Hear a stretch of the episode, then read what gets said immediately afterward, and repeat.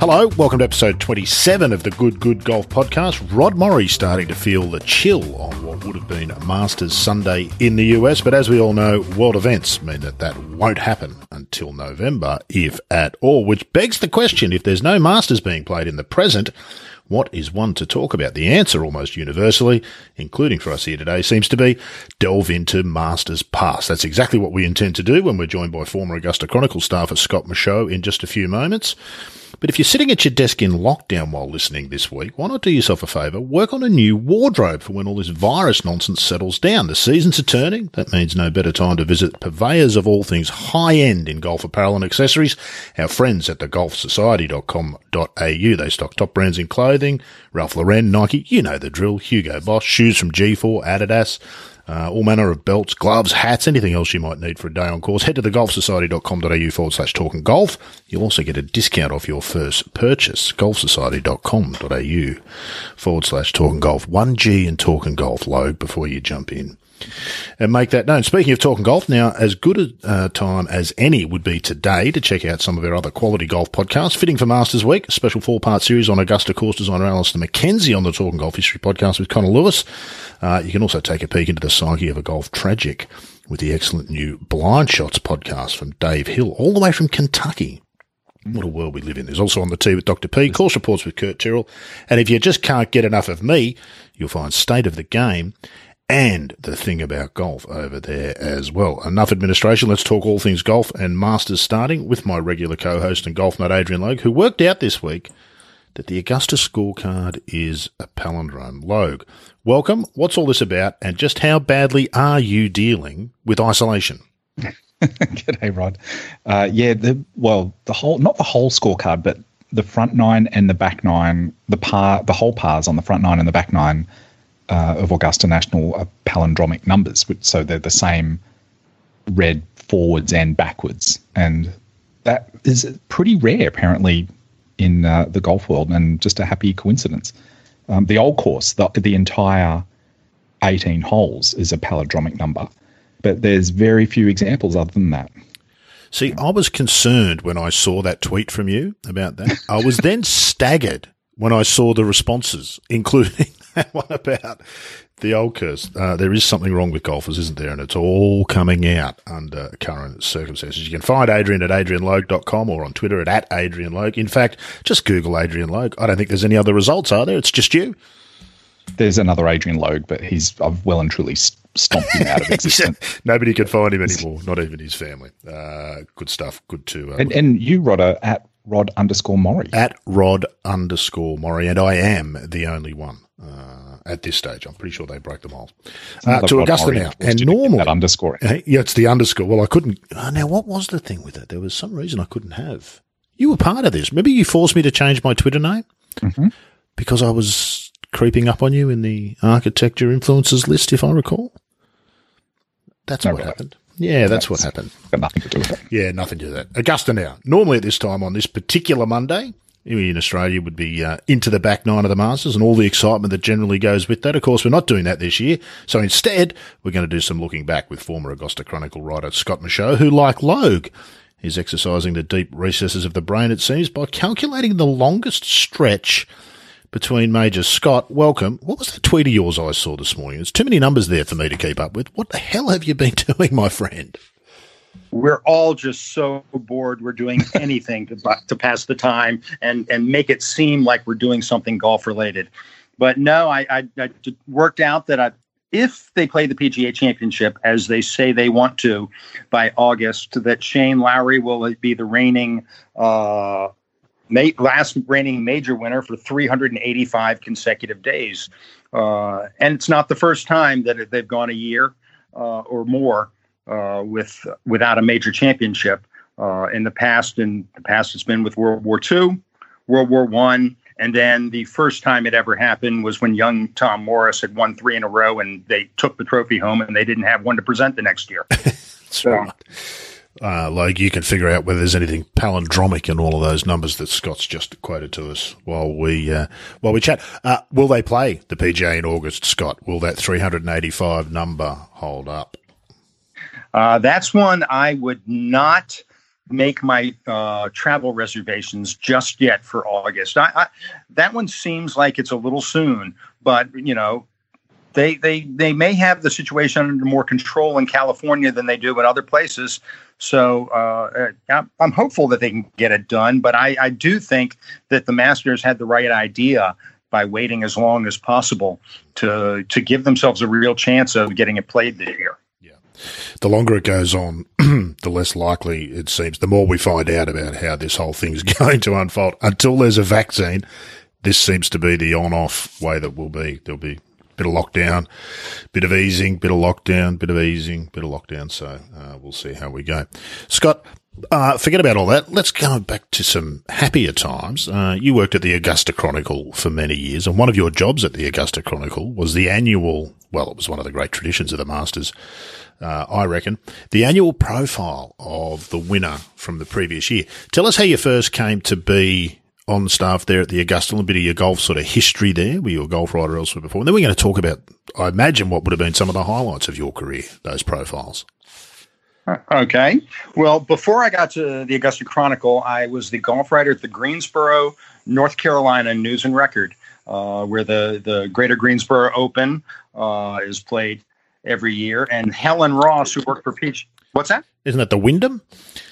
It's now the Wyndham. Yes. I still call it the GGO, uh, but uh, nobody else does. But the but the old people know what I'm talking about.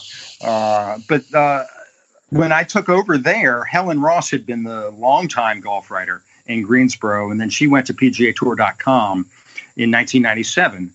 So I inherited the golf beat from her, and the very first golf tournament I ever covered was the 1997 Masters. So it was a pretty good start. Wow. Uh, and they tried to cut it out of the budget that year with Helen gone, thinking they could uh, con the new guy into not going. Uh, but I, I guaranteed to my sports editor that Tiger Woods was going to win it and it would be the biggest story in the world and we'd look like idiots for not going. So he uh, okayed my travel that year and thank goodness Tiger came through for me or I may not be have covered any more golf after that. How, but uh, just before you go on this, no, then I got to Green. Then I got to Augusta in 2001. So uh, another pretty m- big milestone for Tiger Woods. Yeah. Just before we go on, Scott, I, we know how important the Masters is to the town of Augusta, and I would imagine in some ways a bit to the state of Georgia. Does that carry over to those nearby areas? Because the Carolinas is obviously a very golf-rich sort of place. Do they see a do they see a boost there every year when the Masters is on with people coming from all over the world wanting to play golf? They certainly do. I, I know. Uh, I know. You know, in the immediate area, like Aiken, South Carolina, and all of the surrounding areas of Augusta, they they uh, reap the economic benefit just like Augusta, even as far out as Columbia, South Carolina, which is a little over an hour away. Uh, but Columbia tends to be a little bit cheaper for the average traveler to try to find some accommodations and things. So you end up getting a large master's bump even that far away uh, from people who want to stay in a decent hotel without uh, mortgaging their house to do so during Masters Week. and of course, people play golf everywhere around here. It, it's it's when you get people all over the world who prob a lot of them don't have springtime yet uh, where they come from. As soon as they seem to get in the Augusta area, they are just driven to the golf course to try to get that first taste of golf for the season. There's an airport at Columbia as well, isn't there? So a lot of people use it as an alternate to Atlanta. Is that right? There is. The, the three airports people probably fly in most often to would be uh, Charlotte, Atlanta, and Columbia. Uh, Columbia is the closest, but it doesn't have the same volume of uh, air traffic that you would get at Charlotte and uh, Atlanta. But it, it's pretty. It's a pretty big international airport and does pretty pretty well for itself. And of course, there's an airport in Augusta, which I find intriguing because it, is it used for anything really significant outside of Masters Week? That airport. It, I've looked well, at it on Google Maps, and it's members. Wouldn't the members? Well, the members have all got their own well, planes. Wouldn't they be using it? I'd imagine. There's, there's actually two airports in Augusta. Uh, one is the commercial airport, uh, and the other one is is called Daniel Field, and it's the one that's closer to the golf course. And whenever you see those private jets that are flying over during Masters Week, that's where they're going. Uh, the traffic at Jan- Daniel Field spikes tremendously during that year. Famously, there was a story where a Delta 737 intended to go to the main international airport in Augusta and mistakenly landed at Daniel Field, which is a minor miracle that it did because the runway is not equipped to handle a jet that large. And they ended up having to bring in military uh, test pilots to get the plane out of there wow. shutting down neighborhoods and things like that in the nearby area so they could get it to take off again and get home. And all the pros would have been looking and going, wow, who's upgraded? That's a big plane. They're like, oh, the, the, shark doesn't have one of those. That's right. The shark's got uh, got something new. This will be a huge. Uh, just on that theme, before we come to some of the Masters past, Scott, uh, it's not been really thought about, I guess, and we don't think about it when the Masters is on. But this will be really hurting uh, large slabs of that southern area there, as you say, all that golf tourism that normally goes with the Masters, uh, all not there. That's a huge dent, I would think, in the annual revenues of most places within shouting distance of Augusta it would be a, an absolute de- devastating blow if they are not able to even play a Masters at all this year. Uh, Augustans refer to uh, Masters Week as their 13th month, their second Christmas. It's that important economically to the community. Uh, not just for the restaurants and the hotels, but even the people that you know rent out their houses, the people that work during Masters Week. Uh, you know, at the club because they hire an awful lot of, you know, students and everybody to come uh, do all the things that they need done for that tournament. It really is a major blow. But from a golf standpoint, I think you're right. I think it's going to be a big blow to those golf courses because playing it in November is a different time of season. You're not going to get the same level of golf tourism coming to town as you would in April. We you just want, I can imagine, Adrian. Uh, we we both know people who are in the travel industry who do masters hosted tours, and of course, they're gearing up to try and get there in November. Of course, they're not going to have the same sorts of numbers, are they, Adrian? People have planned for years to go in April for this masters. They simply won't be able to just switch to November. So no matter what happens, there's going to be less people, isn't there, Logue? Well, the thing the thing is, it will save those businesses, though. Oh, and, oh, definitely. And I imagine for those residents in Augusta who rent out their house, it'll save them. It will save their livelihood. It, it, as I understand it, Scott, that's like thirty or forty percent of a lot of people's uh, income for the year is renting out their house for that week, and it can be thirty or forty or fifty thousand US dollars for for the week. Is that right? Those are the sort of numbers it. It can be more for some of the, the really nice homes in uh, what's known as the Westlake community, where they often rent to the players in the mm tournament. They can get up to a hundred thousand uh, dollars. Some of the corporations get, I mean, immense homes uh, so that they can host corporate parties uh, during the week. So, well, I'm not feeling too sorry for those people. no. I mean, the, the people who rely on the ten thousand dollar rental for the year, that's probably the ones I'm more worried about. But yes, they'll yeah. survive, and and I and I know most of the people that are renting their house now. They'd already made accommodations uh, with uh, the people who are going to come. A lot of them will just roll it over into a November rental, or some of them might yeah. roll it into going next year. But you're right. I don't know if everybody will be able to make the plans to make it this year. And I have a feeling Augusta's not going to reoffer those tickets to anyone who, who decides to get a refund. Instead, they'll just let fewer people come because it would be might might be a way of controlling uh, the crowd a little bit more. Yeah, it's going to be weird. Where did you where do you stay when you go to Augusta, or can you or you can drive from home? I stay at uh, my longtime coworker David Westin's house. Uh, I've been doing that for years, uh, and we uh, then collaborate in the mornings and discuss things we're going to do, and have drafts on the day after to decide what we're going to do for the next year's section. But I've always stayed with him, so I, I will continue that tradition, even though we no longer either one of us work for the Chronicle. Yeah, well, see, you, you, you've seen since the, the rise of social media, some of the journos each year will tweet out pictures they're sleeping in children's beds with, you know, um, Buzz Lightyear on the Duna covers and posters of Justin Bieber on the walls, and that's their accommodation for the week. But uh, and happy to have it. All happy to be there. What's the vibe like, Scott, in Augusta? Um, must be all a bit the, weird. They're replaying 2019 on CBS today. They've been going through all these with the players doing the commentary. I'll get you to talk us through what that's like. We're not getting that in Australia. But what's the vibe like around Augusta this week? Well, I mean, I went on Monday morning, uh, right when you would have had the peak traffic showing up between 7:30 and 8 o'clock uh, in the morning to go to the first day of practice rounds, and it was desolate. Uh, you could drive down Washington Road, uh, which is the main uh, road that goes from the interstate right past the golf course. You could drive the speed limit all the way down the road without ever stopping. Uh, Berckmans Road that goes through the parking lot, you know, the neighborhood they converted into a parking lot, empty. It was really, really very eerie uh, to think of what the, the the energy is always like on that first day of Masters Week, and to see nothing out there. Uh, it was it was it was kind of depressing, and uh, but today oddly, uh, would have been just like last year. They would have had storms uh, coming in late in the afternoon. I would have, anticipated the club making the similar decision to try to play early and see if they could get it in uh, before the really bad storms hit later in the day. And uh, the the weather would have been an awful lot like 2013 when somebody else uh, Hmm. uh, one in some uh, rather heavy yes. rains later in the day. Yeah, indeed. We might uh, might talk about some of that soon. What's your relationship like with the club there at Augusta? It's a it's a strange place, isn't it, Scott? I've always had mixed feelings about the Masters and Augusta. The, for everything good about it, there's something on the other side of the scale, isn't there? What's it What's it like on the ground there and sort of working with them and being there each year? there is. It was always a very strange relationship between the newspaper and the club. Uh, when I was working at the Chronicle, the owner of our paper, Billy Morris, you know, he was a longtime member. His son also was a member of the club.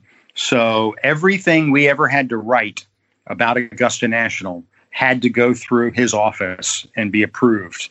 So every now and then, I would have a story that got spiked uh, because it didn't meet uh, whatever uh, standards uh, they wanted in not provoking wrath of the club. So uh, the last time that had happened was in 2003, uh, pertaining to a Martha Burk story. they just thought we'd written enough about that, and and and decided we didn't need another one. So, but for the most, isn't that called for the most part, I got everything in. What's that? Isn't that called censorship? Uh, you would think so, but it was self censorship. So I guess uh, it wasn't the club saying it; it was the owner of our paper doing it. So the the club never uh, got in the way. Just the owner who wanted to keep his membership, yeah, got in the way. Yeah, it's um, yeah, wow, they're uh, they're very powerful, aren't they? But you, you, they rarely they rarely show it publicly. I used to work at News Limited. And it was a similar thing with, you know, the whole deal with Rupert Murdoch. He never needed to tell his editors what he wanted to see in the papers. They knew. They all knew. So there was never anything outwardly spoken that we do cover these stories and we don't cover those stories. It's a similar thing with Augusta, isn't it? They kind of don't need to tell you. you. People know what it is that they do and don't want to see, and what will happen if you if you breach rules. You're right, and I mean, even when you talk to some of the people at Augusta, you know, a long time, uh, you know, when I first got there, Glenn Greenspan, who was Tiger's PR guy for the last 12 years before he was let go uh, in December, uh, he was the the media uh, representative at Augusta National before Steve Ethun came along. And whenever you would talk to them and maybe get whatever bit of hinting information uh, that you were trying to verify on something that was being done over at the club, uh, you knew the rules, which were you never quote them, you never mention them, you never do anything. If you if you go against those rules, uh, good luck trying to get any information uh, or any confirmation of something that you're working on down the road. Yeah. It's interesting, isn't it? Like we've talked about this with the PGA Tour and the way they sort of try to present to the world. It's ultimately unhealthy, isn't it, for the club as well to have this, try and force this image on the world that everything's perfect and wonderful there? Well, it doesn't hurt Augusta National at all, does it? Like they seem to be very successful with managing their their image. Um, there's there's plenty of unsavory stuff that people have written about. You know, perhaps the Augusta Chronicle doesn't get the opportunity to write about it, but uh, it's all out there for, for people to to access. Um, but I guess they, they do muddy the waters with this uh, this management of it all, don't they? They they managed to create that element of doubt and um, uh, and and control the the story a little bit. So indeed, we, we better it, it, look, it's not good, is it? No. I, am curious about you know what else happens in Augusta.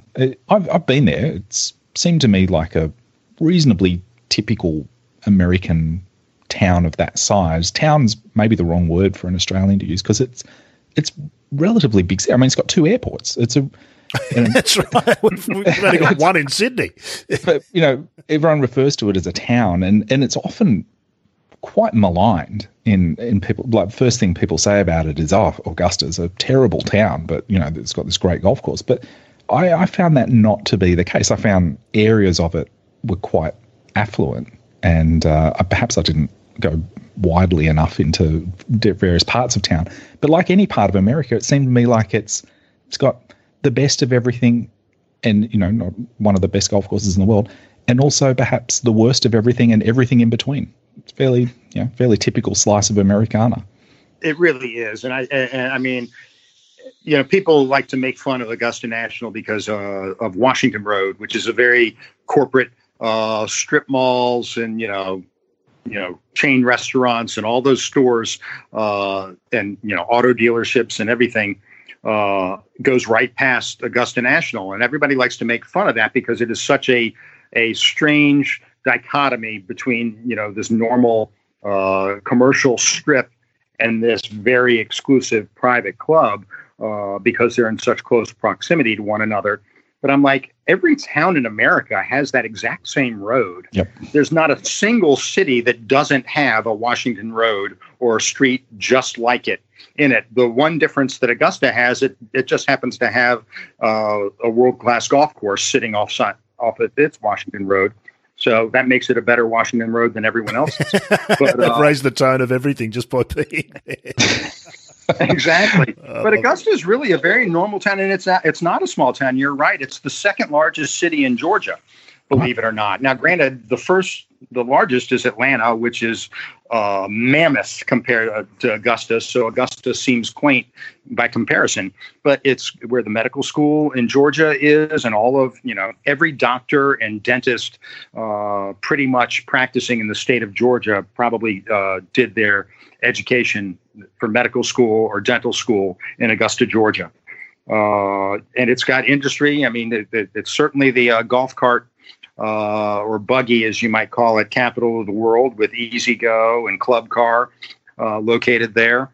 Uh, so it's got plenty of industry, and uh, and, and it, it's it's a big, you know, relatively thriving town. the other 51 weeks of the year, and then one week every year everybody in Augusta moves out and goes on spring break. So Lunatic. I, I, must say, for for myself, and I think for a lot of Australians, the the Washington Road part of every city is is sort of an attraction. Like I, I mean, I we don't have well, we do we have those big sort of strip mall type of things, but we don't have quite the same obsession with chain restaurants and stuff. And I, I was quite taken by Waffle House, for example. So the, the, the morning after be. Tiger Woods win, I, I, went to Waffle House on Washington Road, and uh, I noticed a few other foreigners in there as well, but um, there was no locals there, oddly enough. But well, you uh, have good taste, I got to say. Waffle House is one of the one of our finest culinary experiences that too many people don't appreciate. What's yeah, the, Waffle House. What's the rib place? BJ told me he used to go to the rib place. Like, what's the rib place? Some ribs. Uh, well, T-Bone Steakhouse. Is that what you're thinking that, about? I think that's the one. Yeah. Maybe. Yeah, that, that would sound very much up BJ's alley. T-Bone Steakhouse is exactly the sort of thing that he'd be drawn to if he saw the sign. Oh, T-Bone Steakhouse. I'll be up for that. how, many, how many people in Augusta? Just to give us a sense here in Australia of what sort of size town town it is. Scott. I mean, when you if you if you include the whole metropolitan area of a, of Augusta, which would include some of the surrounding counties like and and cities like Aiken, you're talking more than half a million people. Okay. Uh, but it's uh, it, you know by Atlanta standards, which is you know four and a half or five million people, you're you're on a far smaller scale. Wollongong, Newcastle, I think, like would be the yeah, yeah. yeah that that that sort of is probably the the uh, the rough uh, the rough uh, the rough calculation. Scott, I wanted to talk to you about some of these profiles that you got to do. So I wanted to find out firstly when you started doing those at the Augusta Chronicle. For those who don't know, is one of the great great traditions of the Augusta Chronicle, which I used to look forward to every year, as I think most people once we had access to the internet and we could get to read these things. Lengthy, lengthy, lengthy, in depth feature on the previous year's winner. Now, let's start with 2013, we might as well, because you came here to Australia after Adam Scott won to do that profile piece for 2014. Tell us the history of where that annual profile came from, and then tell us some of the, some of the stories. We'll start with Adam Scott, and you can tell us whatever you feel like about some of the others that you did over time. They must have been both fabulous and daunting every year. It, it was. It was also my favorite thing to do every year. Uh, I probably watched the Masters with a keener sense of story than most people who are watching it live because not only was whatever happened on Sunday afternoon going to to be the story of the day, it was going to be the story of my next year.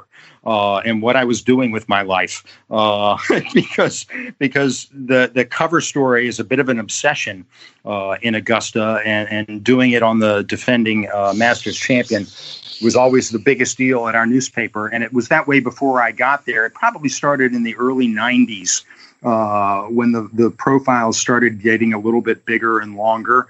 Uh, and and then they started traveling to some of the places uh, where these guys were from. I think the first international uh, cover story that uh, one of my predecessors did was on Jose Maria Olazabal uh, in 1999. Actually, they they hadn't gone. They they didn't go get Sandy Lyle or or those guys back then. So Olazabal was the first international one, and uh, so when I got there.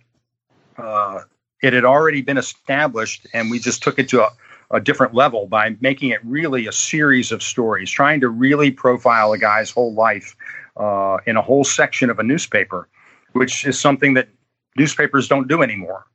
Uh, and so we kind of prided ourselves on doing something different. It was magazine quality uh, in a in a newspaper broadsheet, and that was the goal every year. How many words? Well, it varied. It varied. I mean, uh, uh, the Phil Mickelson one that I think I did in 2004, which profiled sort of every element of his life. I had separate stories on his wife, on his children, on on various things. There were probably a, a, a combination of 13,000 words when you put it all together.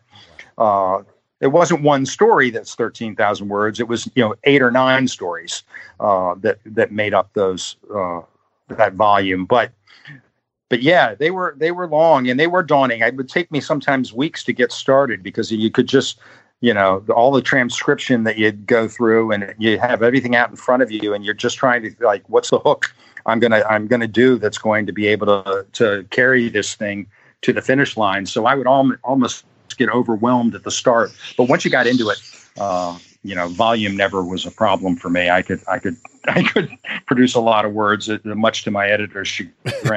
yeah, that's but. Uh, Someone else's job. But the Adam one was one of my favorites because uh, you know the story of an Australian finally winning the Masters after everything that that not just Greg Norman but several Australians had been through at at Augusta National and being the one uh, major championships that no Australian had won yet uh, just made it into such a tremendous story that was beyond just Adam Scott. Uh, you know, it was really a story about a very proud sporting nation uh, finally getting over that hurdle that seemed to really be haunting them. Yeah. Bruce Crampton started, I think, didn't he? Finish second twice. Is that right? Uh, there were there were there were several. There were several. Uh, yeah. I mean, you know, Peter Thomson never had much of a history uh, at Augusta. And one of the favorite things I did while I was down there when I was in Melbourne was I went and had uh, coffee with Peter Thomson right in a coffee shop right across the street from his house.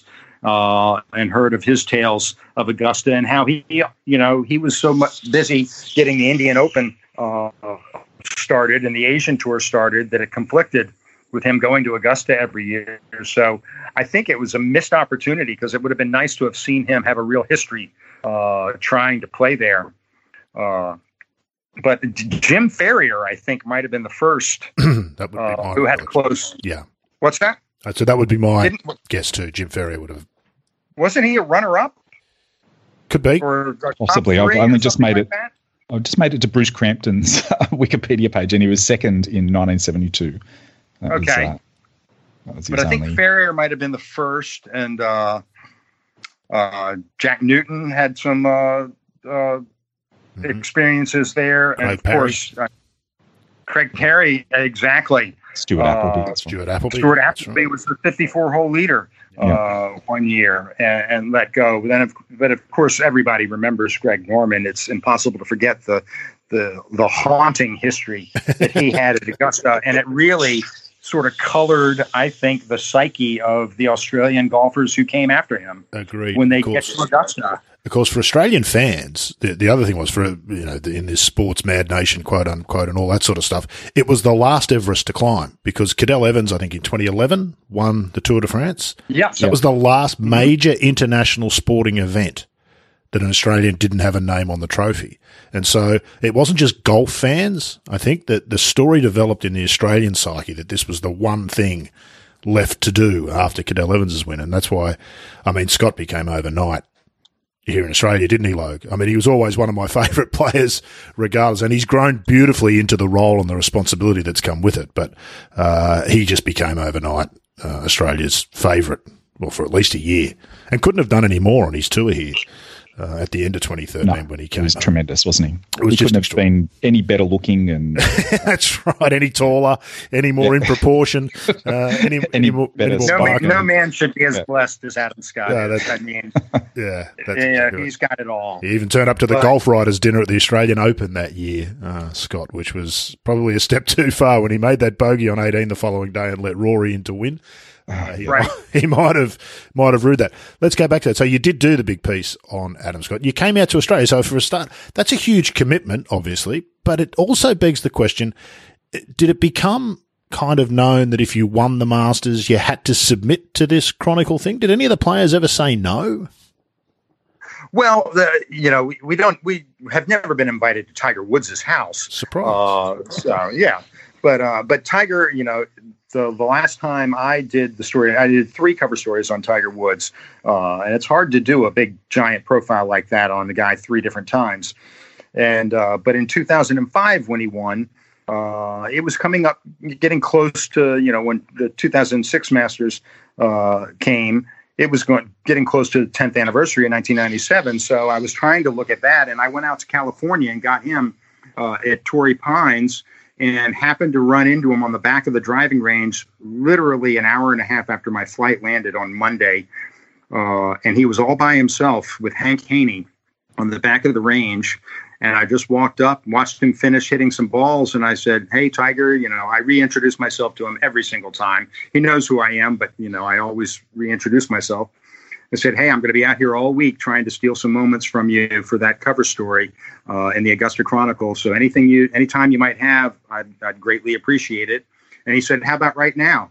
And he stood there and talked to me for 35 minutes, and it was the best interview I've ever had with him. It was the most honest uh, interview I've ever had with him. He was talking about his father, uh, who had, you know, who was close to to dying uh, at that point.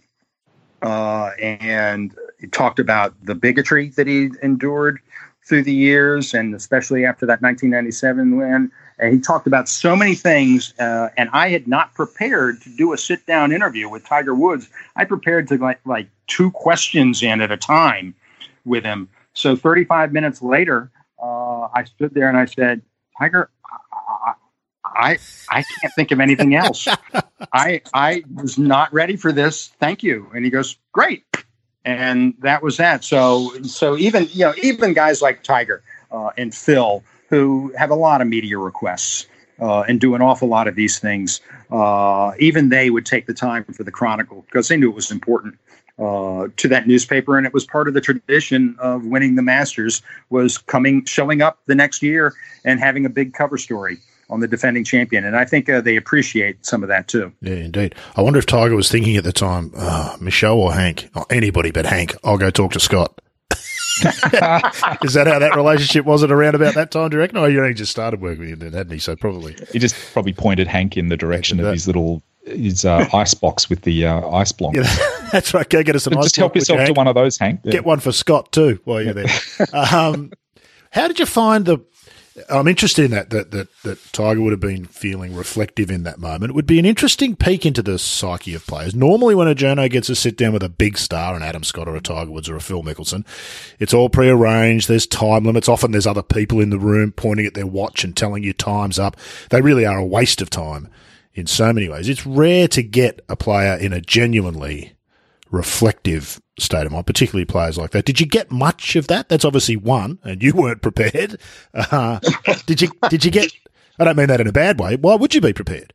Tiger Woods has never really, well, he's rarely spoken openly to anybody about anything. It would be a huge shock if he offered more than it was great to win number three or whatever he might have decided, or four, whatever it was, decided to say. So, did you get much of that amongst various players? And who have been your favourites to do? And obviously, you're going to say Adam because we're in Australia, but uh, just some other moments that you remember about that.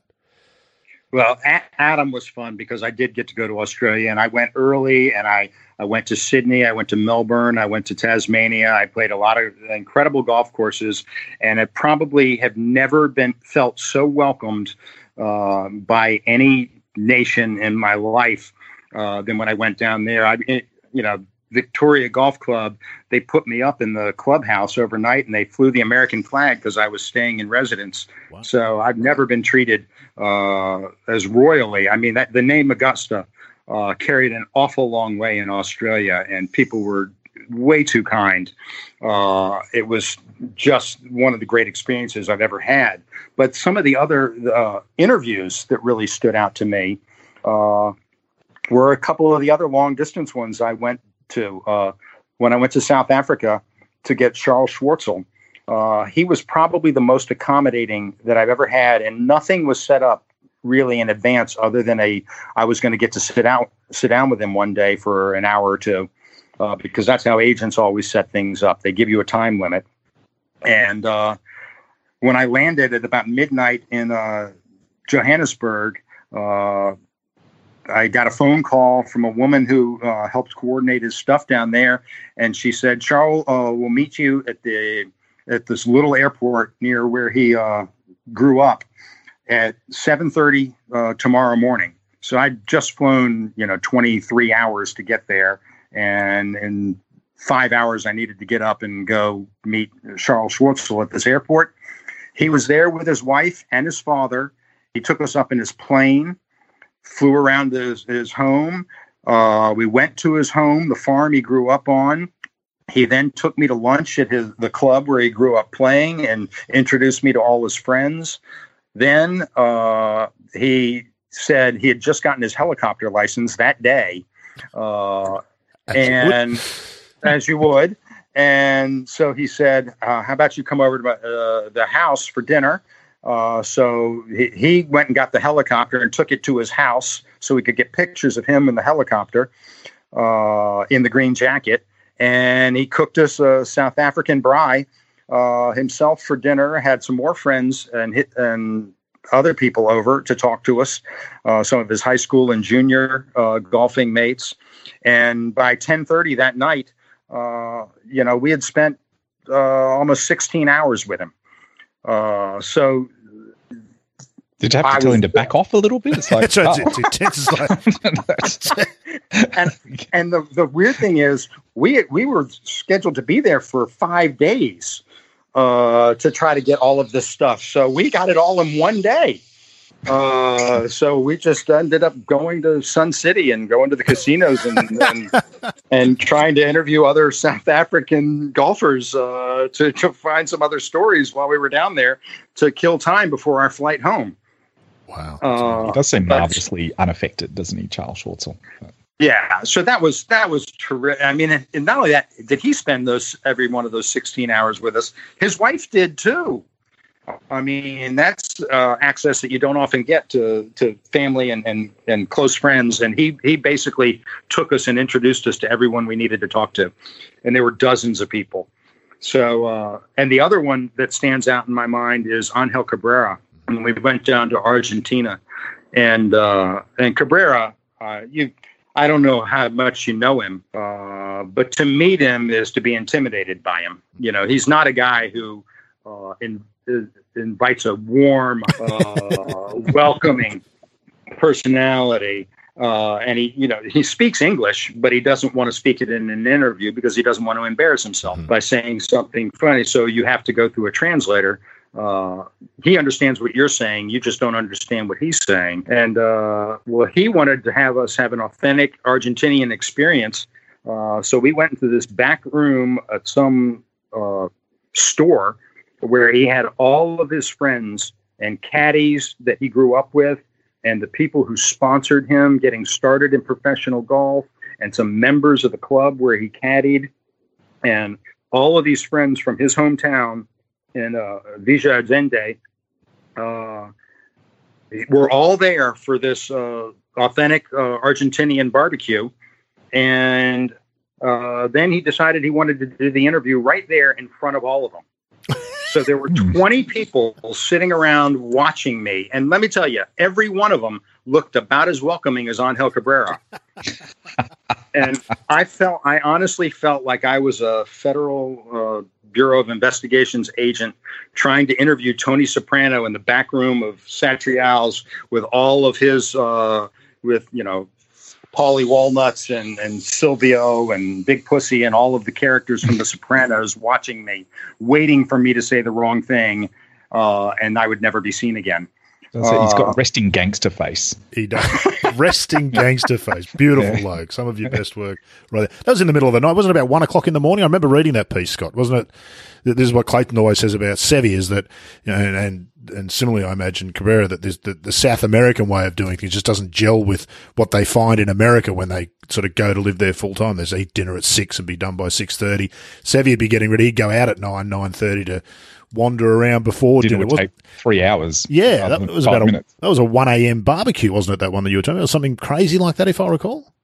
No, that one was actually during the day. Okay. But the rest of my meals there, uh, if you tried to go to dinner at nine o'clock, uh, they would consider that the early bird special. uh, nobody. I, I tried. I went to a concierge at my hotel when we first got there, and just wanted a recommendation for where to go for dinner, and it was like eight o'clock at night, and they wouldn't give me a recommendation because it wasn't time to go to dinner yet. Nothing's open. So they, they made me wait two hours before they told me where to go. yeah. So Did you enjoy uh, that? I did. I, I I I loved being down there. I, I, when we when what what you remember from being one in the morning of the Cabrera was we arrived in his hometown, and the flight from Buenos Aires to Cordoba uh, got in a little before one a.m. So we rolled into the town that he lived uh, after one o'clock in the morning, and there was a festival going on with children playing, and it was Sunday night uh, at you know 1 a.m. really Monday morning, and I've never seen a more lively place in my life. So we ended up going out and we're hanging out till about 3:30 or 4 o'clock in the morning uh, at a at a festival and carnival uh, with people playing bocce ball and children running around in the streets and and drinking beer all night long. It was incredible. Somebody like Cabrera. Cabrera is a fascinating study. What an extraordinary player to watch. I mean, he, he I mean, he, he should have won the Masters a couple of times before he eventually did, and the one that he won, you had the feeling he probably shouldn't have. So there was some some That irony. was Kenny Perry's master. Yeah, the, very much so. Uh, Chad Campbell was the other one who was in the playoff, wasn't he, as well? Yes. If I recall. Is there a difference? This is probably more about people, I guess, than just golfers. Somebody like Tiger, who's didn't grow up privileged, obviously, but uh, sort of middle class America. Cabrera came from much different stock, didn't he? How does that impact?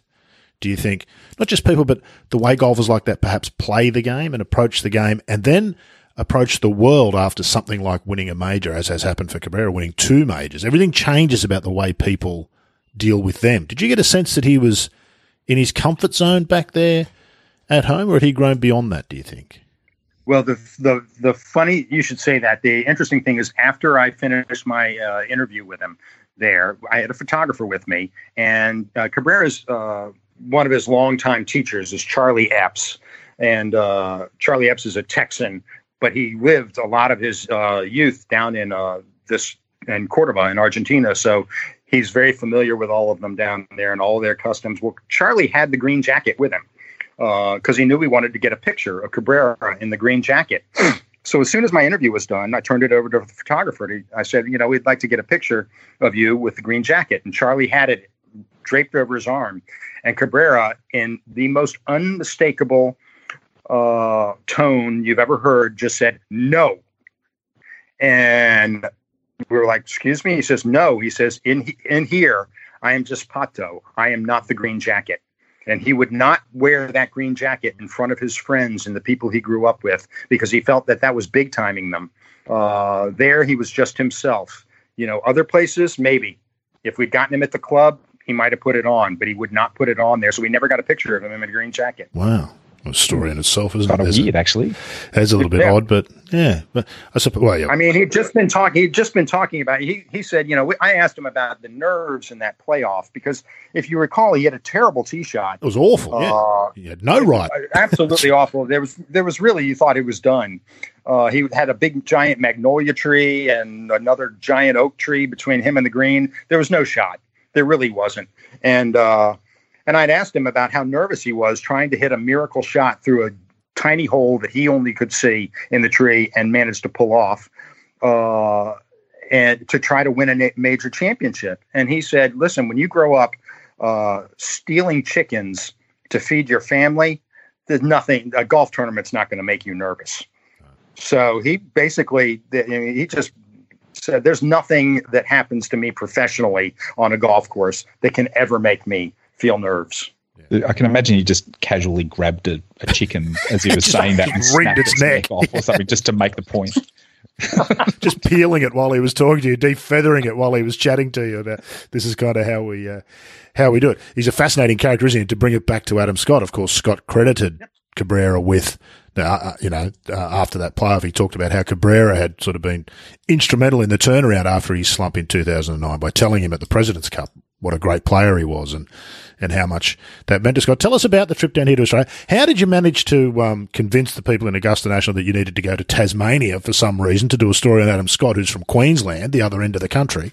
Uh, how did you ma- how did you manage to sneak that in? And then tell us what Adam was Well, like to chat to. I did the Tasmania part on my own. That, that was on my own dime. Uh, I did a little week of travel before I went up to Queensland for the uh, the PG, the Australian PGA, which was being played up there, and that's where I got Adam. And the uh, the best part about that trip up there was Adam knew we wanted to get a picture of him in that green jacket, and we had uh, through some cross wires with some of the uh, the Australian PGA uh, tour officials, we didn't get invited to a photo session uh, on the eve of the tournament. Uh, there was a banquet down there, and Adam had shown up in the green jacket, but they had a private photo session for some people beforehand, and they forgot to invite us. Uh, so I think Adam uh, felt a little bad about that, that we'd gotten left out, and he knew we wanted to get that picture. So he agreed to wear the green jacket to sign autographs with the Australian uh, fans who showed up at the tournament. So on Friday, after he played his round, he went and got the jacket and stood under an umbrella and you know signed autographs for an hour. Uh, while people just came up and took pictures, and some just wanted to come up and touch the jacket. Some were afraid to touch the jacket; they just wanted to stand there and look at it. Uh, and then some women just wanted to stand there and look at Adam. That's right. I must say, I'm getting a bit of OCD just thinking about the number of magic markers that were near the jacket. but it was it was it was impressive just just seeing how much it meant to the Australian fans uh, to have him standing there in that jacket. You would have thought. Uh, you know, if the Pope had been standing there and all of his vestments, I don't know if people would have been as in much uh, awe as they were of Adam in that garment. Certainly not at Royal It's Palm. amazing that it's amazing that what what that that jacket speaks to people. And he, well, he'd done such an amazing job, didn't he? Like I can recall that end of season. He was everywhere. He he never said no to anything. He said yes to everybody. He really seemed to feel his responsibility to share that victory with everybody else, which I thought was in, incredibly impressive. How did you find him, Scott? Because Adam strikes me. He's one of the very important voices in the game that we perhaps don't hear enough of. But when we do hear from him, he always seems to be apart from this Premier Golf League. Adam, get off the Premier Golf League, mate. There's no no future in that.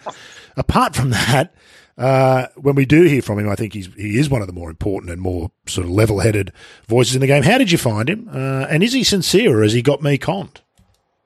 Well, I think what I like about Adam is I think he is sincere. Uh, he gives you an honest answer, even if it's not a popular answer. I think you know, uh, you know, listening to his uh, views on the Olympics in the pla- the past uh, five or six years uh, has been illuminating because he's not giving you a BS answer.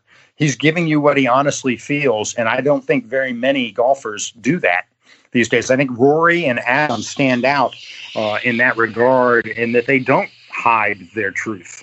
Uh, even if their truth might not be the most popular one. Now, most of the time, Adam is a very popular uh, golfer and has nothing but really good, uh, level headed things to say. Uh, but I think whatever he does say, you know, you can trust that it's honest, that it's not a PR shtick.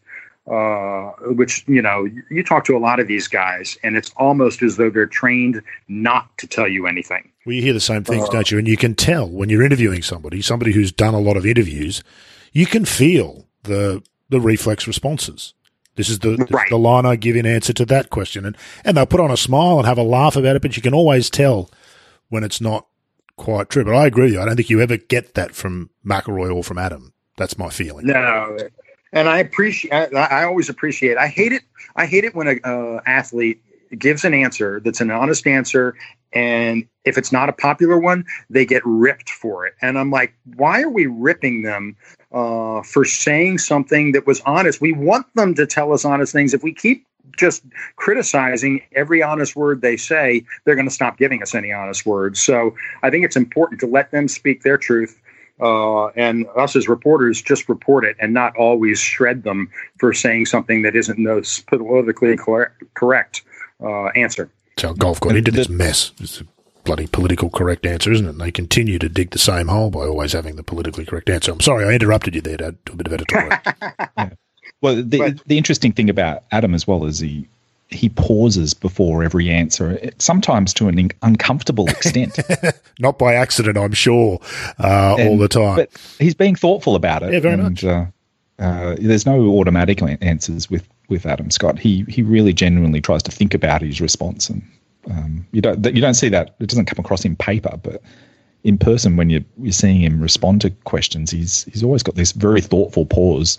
I don't know if it's for effect or, or anything, but it's it's quite it, it does come across as very genuine. Funnily it enough, adds weight to whatever it says. Well, funnily enough, early in his career, he was not terrific in press conferences. He was not super comfortable. It didn't seem, and it wasn't a place that he enjoyed. I feel Scott that Adam, in since winning the Masters well, seven years ago now, has almost completely changed in his public persona where, and I don't know whether you got the sense that he seems to feel and understand the responsibility of, of this position in the game that he now occupies. A little bit like Brooks Koepka, uh, who said recently, you know, when he was ranked 50th in the world, who was he to tell anyone anything about anything? But having won a couple of majors and having a different position in the game, it's his responsibility to call out Patrick Reed, to call out slow play, uh, to to talk about some of those issues. Did you sense that from Adam? Did you sense that he felt a shift and a new responsibility? Well, I think Adam has always felt a little bit of responsibility because even when he was young, uh, he was always one of those guys that was put up on a pedestal as going to be a future great. Uh, so he had a lot of responsibility and uh, uh expectation to live up to. So I think he's always sort of felt uh, that he needed to speak his mind a little bit. But I think what he's done more recently is just become more comfortable with it. I think his his personal life is in a good place. You know, he's got family now. I think I think he's just is at a, in a comfortable place in his life where he's uh, it comes more naturally to him. He's just you know saying what he feels now, uh, and he's not concerned about uh, you know any fallout from it. Uh, and I, you know, I think he, he's always had the responsibility. I just think he, I just think he's grown into the role.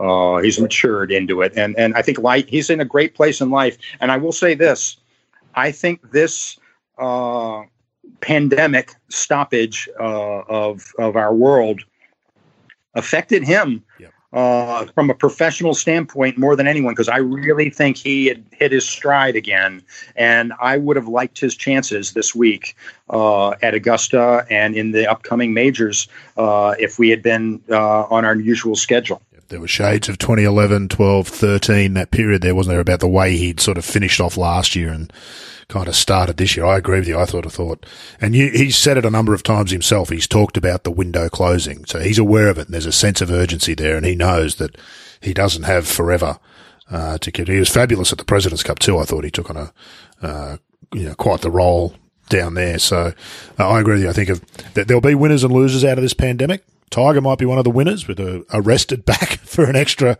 bunch Yeah. of months, but I think Adam will be one of those who, as you say, uh, might be hurt by it. Who have been some of your other favourites? And is, is there a difference? Do international players see a Masters victory differently to American players, Scott? Do they do the international view it differently? You think? The players, I- yeah. So does Adam Scott feel differently about having won the Masters compared to Phil Mickelson or Patrick Reed? Or do, you- do, do you see what I'm sort of saying there? Do we view the Masters differently from outside? I don't. I don't think. I think everybody views the Masters relatively equally. I think uh, international players probably look at the Open Championship differently than American players do, and American players probably look at the U.S. Open differently than international players do. But I think the Masters is the one major that sort of all of them see the same uh, value in winning it. They know that it's historic. They understand that they're going to be going there the rest of their lives. They will be forever linked to that tournament and that place and that champions dinner uh, for as long as they live and then beyond. It, it's it it you know all major wins are huge, but for some reason that Masters win just stands out to everyone. I think, and I think the internationals view it just as much uh, as, as being special as Americans do. It's ironic, isn't it, Adrian, that, well, I think Peter Thomson supposedly once described it as the greatest con in sport. and he's right in the sense that it has no pedigree beyond the founder uh, and its own marketing, not like a US Open or an Open Championship or even a, a PGA or even a Players Championship, dare I say it, late in the piece so that we can generate some e- emails right at talkingolf.com if you wanted to have a shot about that. Um, it's ironic, though, isn't it, Adrian, that the te- quote unquote easiest of the four majors to win, the smallest field, the biggest chunk of the field who can't win, uh, holds this extraordinary status in the game. Well, it's it's unique in many ways that the tournament stuck to its guns with its initial the the you know the way it was it established itself and then it stuck to that formula with with obvious modifications, but then doing things that are completely the opposite of what many other tournaments do, like you know selling right down to selling the pimento cheese sandwich for like two dollars or something, like virtually giving away all of, all of those things. Yeah, Is it worth more than two dollars, Adrian? My understanding is that two dollars might be overcharging. Is that true? Well, I think that's a matter of taste, and uh, I'd, I'd pay any amount for, for one actually, but um, uh, just just one one a day. It's a little bit too much to take more than one of them. Um, but the Georgia peach ice, cream sandwich is um, is the one I think they could charge. They could name their price for that. I'd be up So, for that. Even from here, I can tell you I'd be up for Yeah. that. No problem. Uh, but just doing things like not having a title sponsor, and you know, just they seemingly do the opposite of every other tournament in the world, and that creates something unique.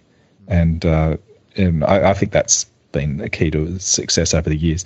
But in terms of that international standing, you know, it was a big deal for us. But wait till a Japanese wins uh, Augusta. That that a Japanese Masters winner will be colossal. And and Augusta National, of course, has a long history of of having a relationship with Japan. I think they the, one of the first ever members was a Japanese national, um, and uh, since then they've always made a point of giving. Over the years, they made a point of giving a lot of wild card entries to uh, Japanese players, and uh, it- it's a very very big deal in Japan. And uh, the first Japanese winner is going to be a very big thing. Well, not, you obviously didn't see it this morning yet, Adrian, but Hideki did in fact win the virtual Masters that Norscod was running over the weekend. Yeah, won, won by a couple of shots from McIlroy, if I'm not mistaken, from the leaderboard that I saw Norscod had done up. It wasn't always that way for Augusta National, was it, uh, Scott? Their early years and the early years of the Masters, in fact, almost smacked of desperation in some senses.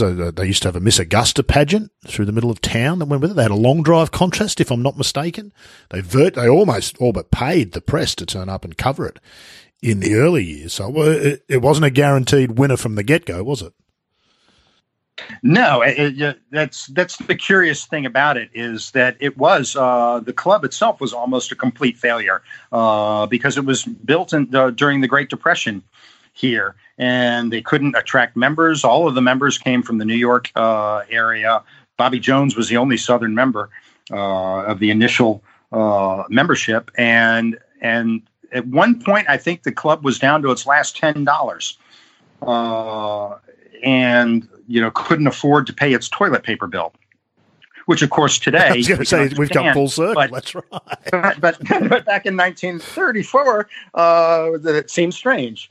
But uh, but yeah, it really was. Uh, you know, they there were plans at that club. It was going to be a very different place uh, than what it turned out to be because they were going to build two courses.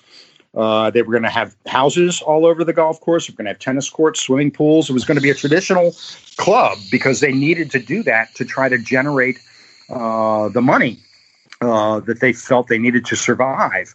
Uh, but then it, it managed, you know, it didn't have enough money to do all those things to begin with.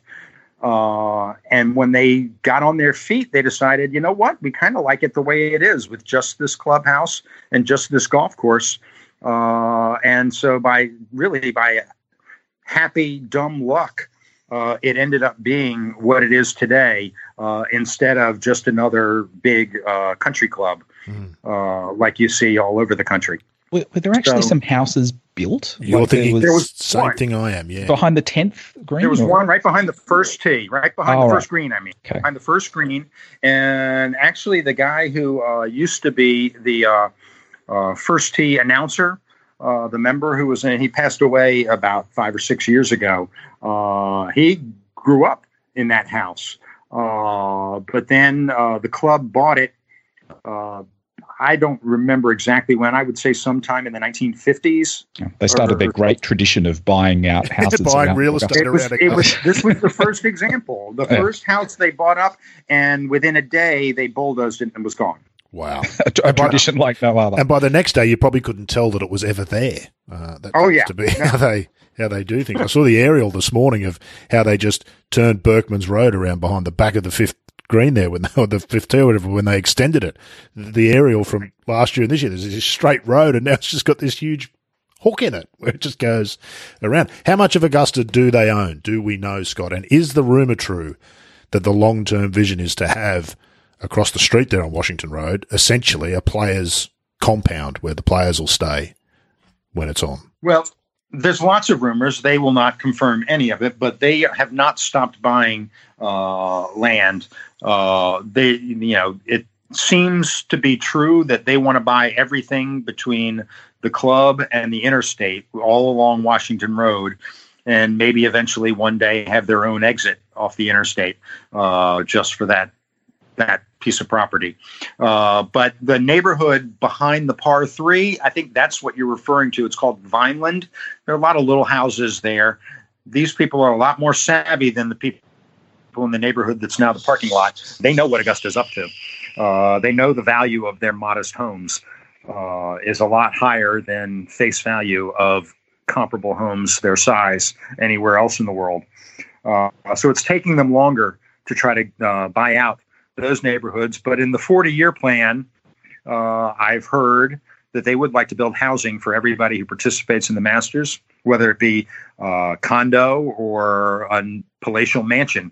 They'll have whatever is up to anyone's taste, uh, I would assume, in the long term.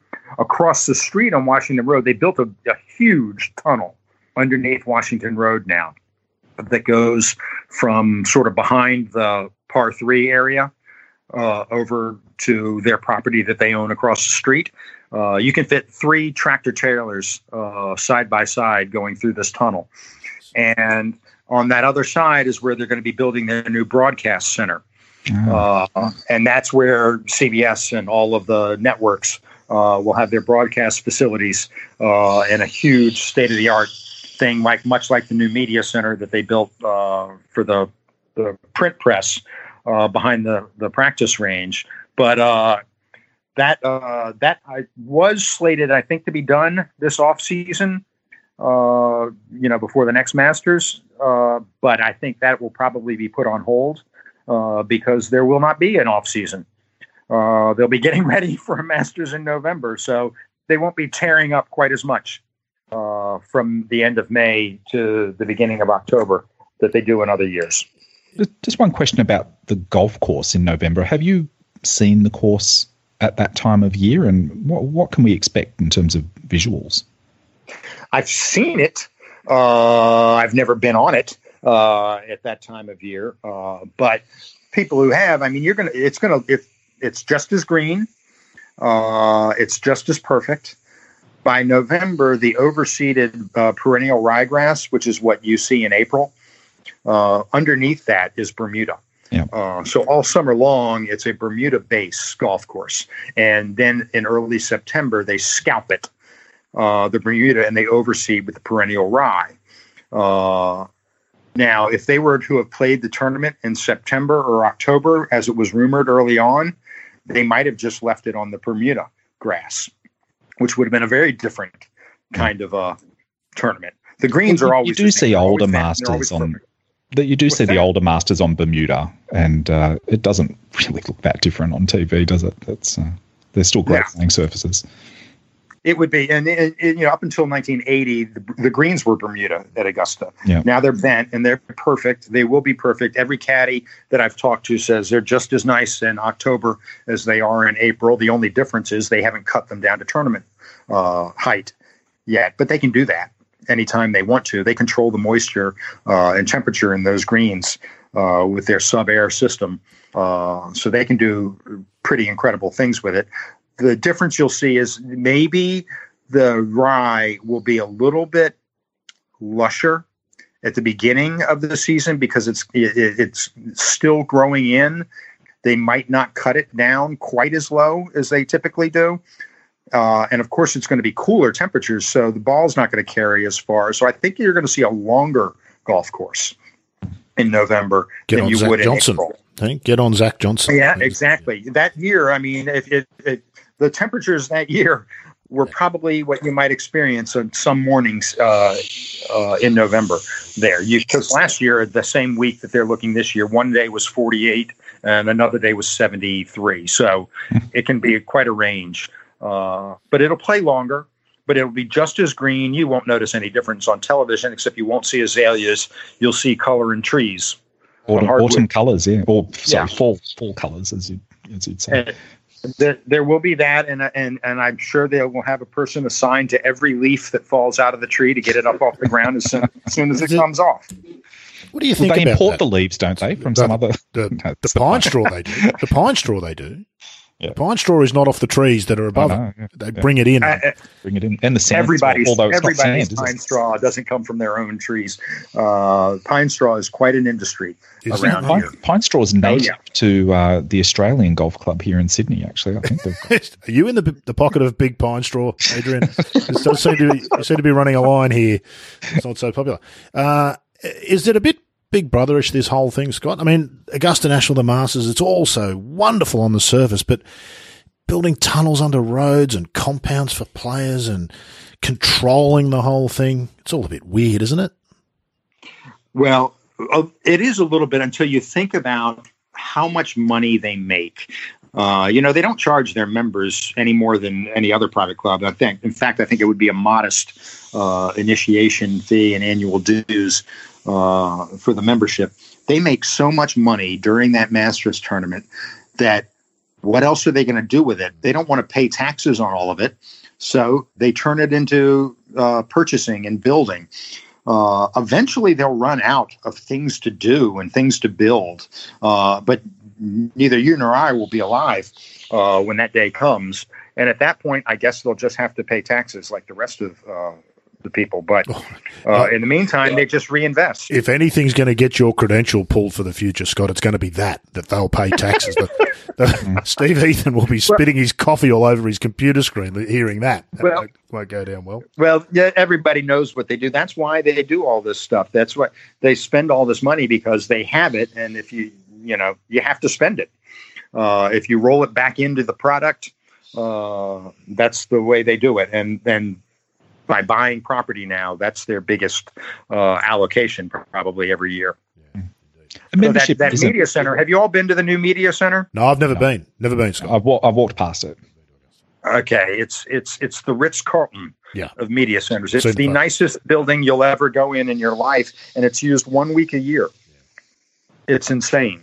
It costs sixty five million dollars to build it. Yeah, no, see, I don't buy it. I reckon they're running the Thunderbirds from there. Oh, you you don't have Thunderbirds. That's what I reckon. I reckon that's where that's where Don't the Trace that. that's where the Tracy's have moved to. Adrian, they're uh, they're running from a bunker underneath uh, Augusta National. Where can people find you now, Scott? Of course, for all of that and everything that you did, I think you finished up with the Augusta Chronicle in 2018. Lots of changes in our industry, changes to the Augusta Chronicle, change in management. You're off doing some different stuff now. What's freelance life like uh, in America and writing about golf? I, I think you do a bit of football too, don't you? But mostly golf. Yeah, freelance life was a lot better before this pandemic hit. I can tell you that. Uh, but uh, but you know, I write for some for Golf.com, some for Golf Digest, uh, and I've been writing. I've been covering the majors for the Irish Examiner. Uh, I do have my own little website, a, a Patreon website that you can find. ScottMichaux.com, I think, takes you to that. Uh, but uh, but that's just more of a hobby for me uh, and a few of my closest friends who decided to subscribe to that.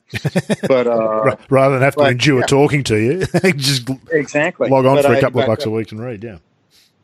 I love being on Twitter and doing all the stuff there, and and and just like Adrian, finding the most obscure things we can find out uh, in this time because we have nothing but time on our hands. don't- My recommendation: don't go off too early. There could be months of this, so just hold some stuff back. Just pace yourself. Uh, you don't want to be getting all the good stuff. Well, you know, I was doing a countdown that I started at 80 days before the Masters, and I got to about 26 uh, when all of the this life went on hold, and now the countdown is at 214, and I don't have enough nuggets to count us down to November. That's right. But I'm going to try. You're gonna have to I'm going to try. Is that website still running, Adrian?